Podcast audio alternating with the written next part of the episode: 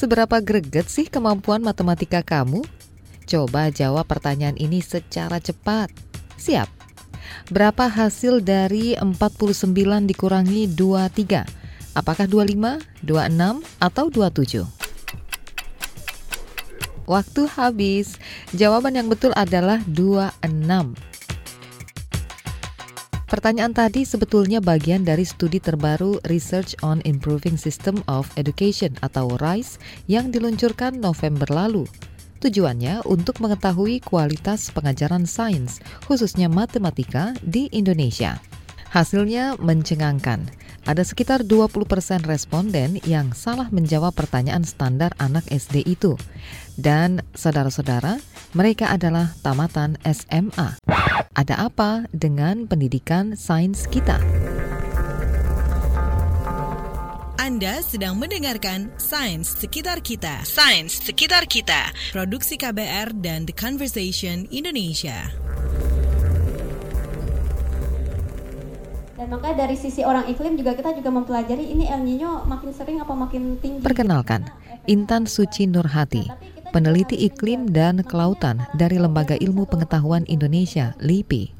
Jauh sebelum dia jadi peneliti muda berprestasi, Intan punya kenangan kurang baik dengan pelajaran sains di sekolah. Jadi waktu itu memang saya ada kekecewaan waktu SMA dengan walaupun saya belajar uh, IPA sebegitu dalamnya, ENSO uh, sebuah fenomena iklim yang waktu itu saya lihat tahun 97 98 yang mencengangkan saya itu tidak ada di kurikulum kita.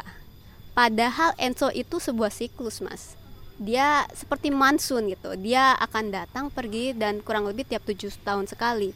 Dan memang waktu itu dampaknya waktu 9798 adalah fenomena Enso yang sangat besar terbesar di uh, abad 20 tapi kenapa sebuah siklus itu tidak dijelaskan di mata pelajaran kita? Menurut saya itu sangat wow gitu. Intan malah pernah pesimistis dengan manfaat pelajaran sains di sekolah dulu. Walaupun sejago-jagonya saya ngerjain fisika, kimia misalnya waktu SMA, kalau boleh jujur ya, ujung-ujungnya di uh, hari-hari kita itu kan kita cuman istilah butuh ngitung biar nggak ditipu di pasar gitu kan ya.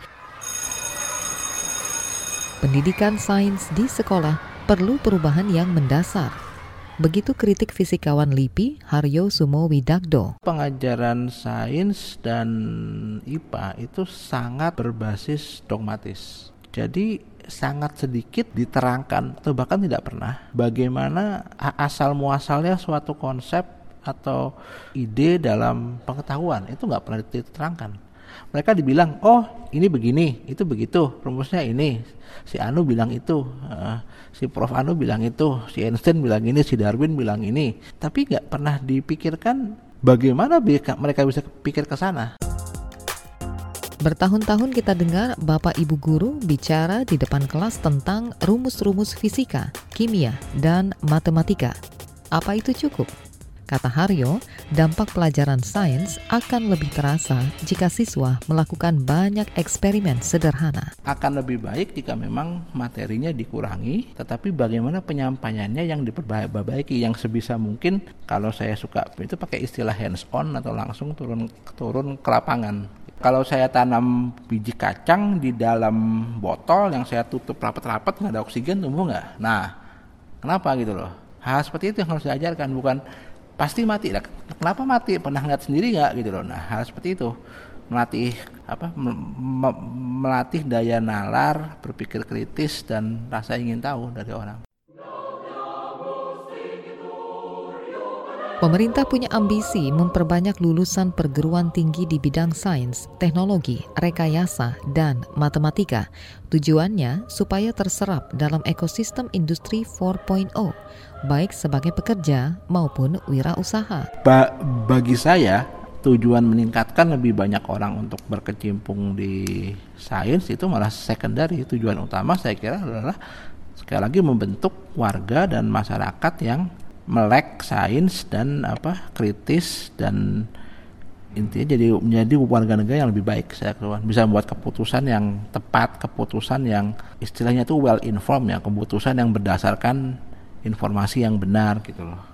Itu yang lebih penting dari sekedar oh saya mau lebih banyak orang belajar STEM. Enggak enggak. Itu itu akan datang dengan sendiri tapi yang ini yang lebih penting gitu loh. Yang jelas, pendidikan sains di sekolah harus segera dibenahi supaya nggak ada lagi lulusan SMA yang punya kemampuan matematika lebih rendah dari anak SD. Orang-orang muda yang dengan kejeniusannya yang jauh lebih uh, tiap generasi akan selalu lebih bagus itu bisa berkontribusi apa untuk memperbaiki mem advancing science sehingga nanti dampaknya manfaatnya untuk masyarakat itu akan benar-benar mengena. Sains sekitar kita. Sains sekitar kita. Produksi KBR dan The Conversation Indonesia.